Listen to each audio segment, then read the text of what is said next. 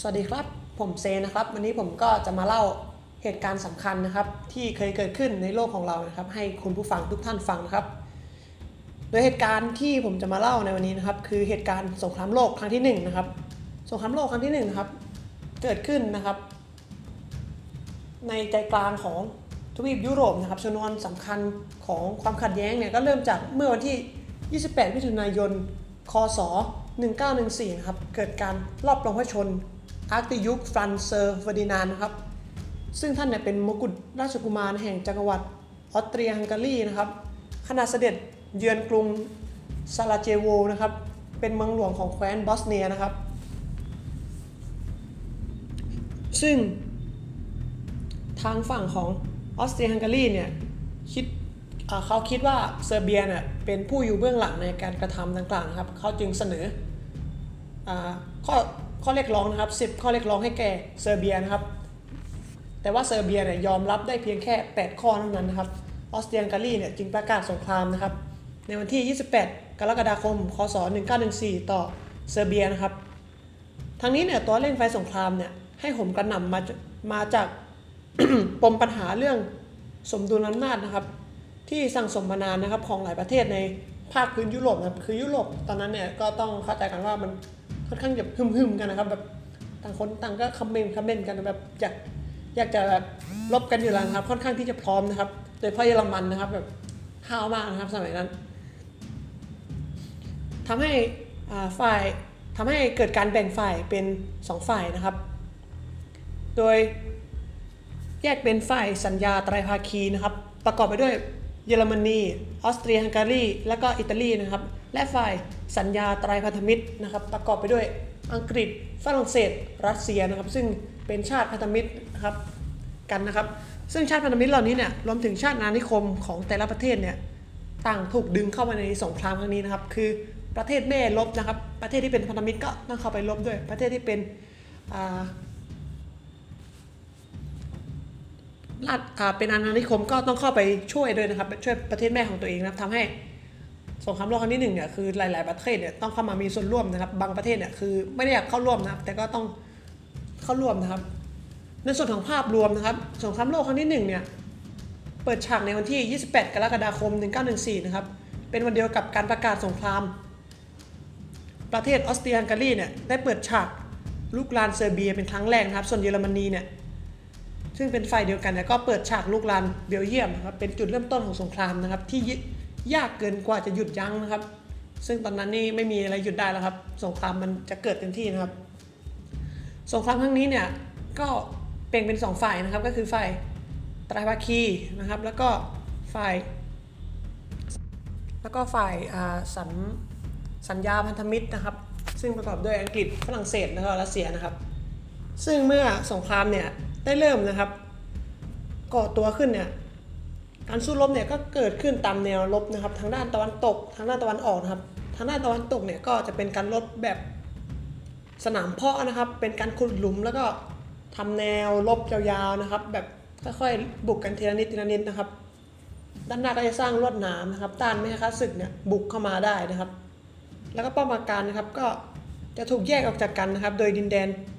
รกร้างนะครับ แนวปราการทั้งสองฝ่ายเนี่ยก็จะตึงขนานกัน เป็นระยะทางนะครับมากกว่า 600 กิโลเมตร ส่วนในแนวด้านตะวันตกก็คือฝั่งของทางด้านประเทศรัสเซียนะครับ เนื่องจากเป็นที่ราบกว้างนะครับ แล้วก็มีเครือข่ายทางรถไฟจำกัดเนี่ยทำให้ไม่สามารถลบรูปแบบสนามเพาะได้นะครับ แม้ว่าความรุนแรงเนี่ยจะไม่ต่างจากฝั่งตะวันตกก็ตามนะครับ ขณะที่แนวรบทางฝั่งตะวันออกกลางเนี่ยและแนวรบอิตาลีเนี่ยก็มีการสู้รบกันอย่างดุเดือดเช่นกันครับ สงครามครั้งนี้เนี่ยก็ยังเป็นครั้งแรกในประวัติศาสตร์ ของการรบทางอากาศอีกด้วยนะครับ หลังจากการรบนะครับ การตั้งแต่วันที่ 28 กรกฎาคมนะครับ จนถึงวันที่ 11 กรกอ่าพฤศจิกายนในปี 1918 นะครับ รวมแล้วนะครับ เวลากว่า 4 ปี 4 เดือนนะครับ ในที่สุดนะครับ ฝ่ายที่ได้รับชัยชนะก็คือฝ่ายสัมพันธมิตร ที่มีการนำเป็นหลักก็คือฝรั่งเศส อังกฤษ รัสเซียนะครับ ส่วนฝ่ายที่แพ้แพ้ก็คือฝ่ายมหาอำนาจกลางนะครับ ที่ประกอบไปด้วยจักรวรรดิออสเตรีย ฮังการี จักรวรรดิเยอรมนีภายหลังจากสงครามเนี่ยได้มีการเซ็นสนธิสัญญาจำนวนมากนะครับ แต่สัญญาที่สำคัญที่สุดเนี่ยก็คือสนธิสัญญาแวร์ซายส์นะครับ ซึ่งเป็นสนธิสัญญาสันติภาพนะครับ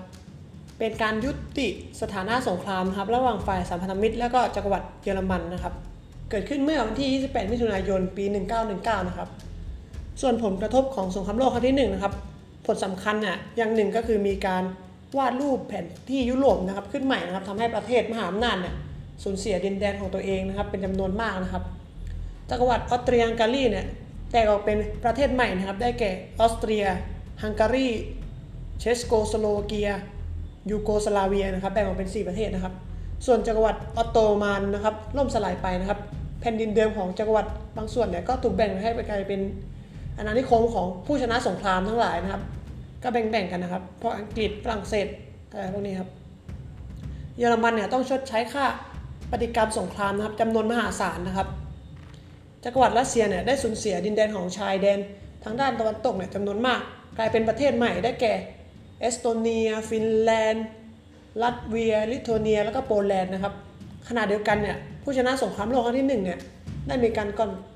ขออภัยครับ ได้มีการก่อตั้ง องค์กรสันนิบาตชาตินะครับ เป็นองค์กรที่มีสมาชิกหลายประเทศนะครับ โดยมีจุดประสงค์ก็คือ